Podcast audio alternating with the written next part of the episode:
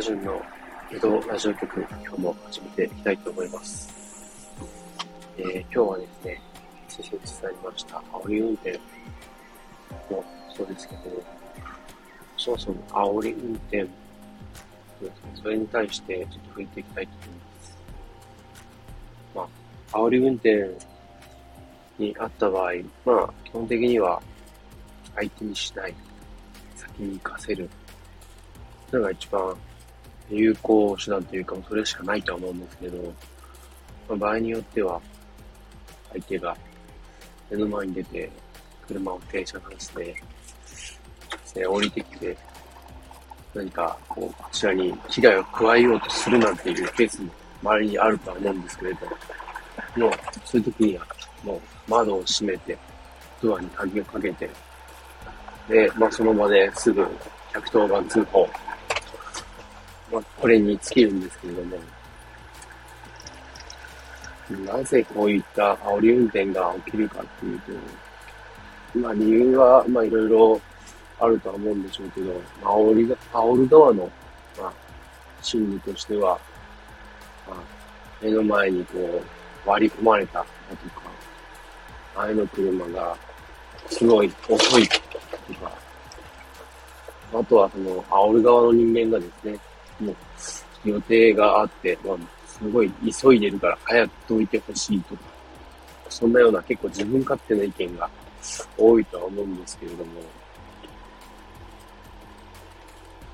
実際、今でこそですね、煽り運転に対しては厳しい罰則が、まあ、行われるようになって、えー、もし、煽り運転として、まあ、検挙された場合、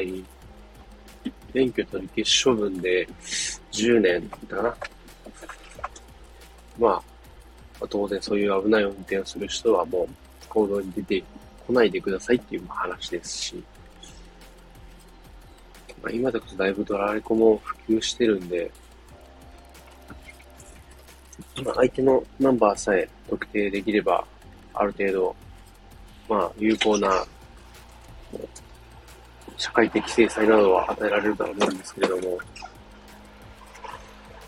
基本的にはそうですね。まあ、まずはドラレコを装着していることが大事ですし、ドラレコって言っても、ついてれば何でもいいってわけじゃなくて、やっぱ画質ですかね。やっぱ、お値打ちなものを選べば選ぶほど、それなりに、まあ、品質も、まあ、お値段なりのものにはなってきますし、といってめちゃくちゃものな、高価なものを買えっていうわけではないんですけれども、要は、ナンバーがある程度、判別できるほどの画質を保っているかどうかだったりだとか、あとは夜間ですね。暗い時にちゃんと録画できているかどうか。明るい時はめちゃめちゃ画質良かったのに、いざ夜になってみると全然ダメだったっていうようなケースもあるみたいですし、その辺は、うん、よく調べて買って取り付けるしかないとは思うんですけれども、中には保険ですね、自動車保険にこう、セットでついてくるっていうパターンも最近はあるみたいですね。次に、まあ、対策として考えられるのは、まあ、日常から、こう、自分の運転についてはちょっと意識してみるってことが大事だと思うんですけど、まあ、具体的にどういうことかっていうと、まあ、流れに乗って走らせられているかどうかだったりだとか、よくあるのが、右車線、高速道路の右車線、追い越し車線で、まあ、遅めのスピードでゆっくり走っていないかだったりとか、あとは、まあ、バイパスとかで、まあ、それなりに周りは流れているんだけど、ちょっと自分は運転が怖いからとか、まあ、いろんな理由で、ちょっと、まあ、50キロ、下手すると40キロぐらいで走ったりだとか、ってなると、かえって危ないんで、そういう風になってない方っていうとか、あとは車線変更なんかする際ですね、周りをよく見て、こう、近くに車がいないかどうか、ま、基本中の基本ではあるんですけれど、どうしても運転慣れてきちゃうと、周りの確認をおろそかにしがちってのがあるんで、車線変更する際、まあ、ミラーで見るのはもちろんなんですけども、実際、自分の、まあ、目で、目視で確認、軽く首をこう振り返るだけでも全然できるんで、そういうことをしたいだとかですね。それだけでも全然、危険は回避するってことができるんで、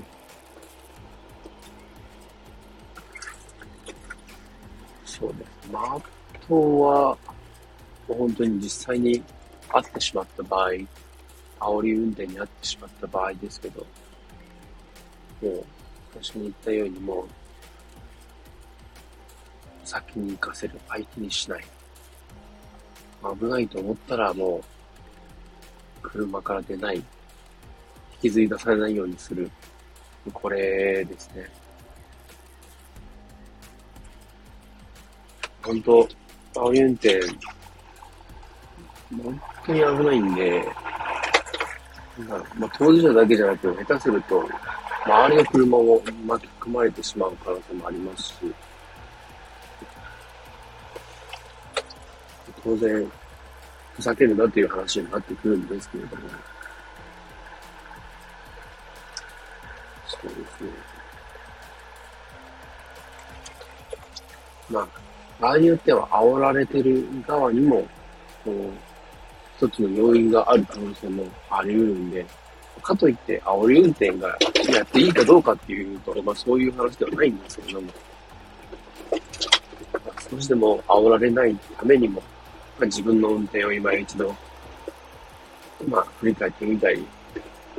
そうやって対策を一つ一つしてみたりだとか、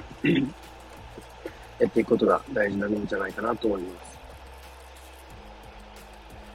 まあ、なかなかなくなっていかないとは思うんですけど、でも、以前に比べたらすごい減ってるとは思うので、正直、どうだろう、まあ5年、10年前は、今よりももっと煽り運転してる車を見かけることが多かったような気がするので、確実に少なくなってきてるんでね、まあ、そういう被害に遭わないためにも、対策を十分にとって、自分も周りを見ながら運転してみるってことに、まあ、注意してみてください。それでは、今日も皆さん、ご安全に。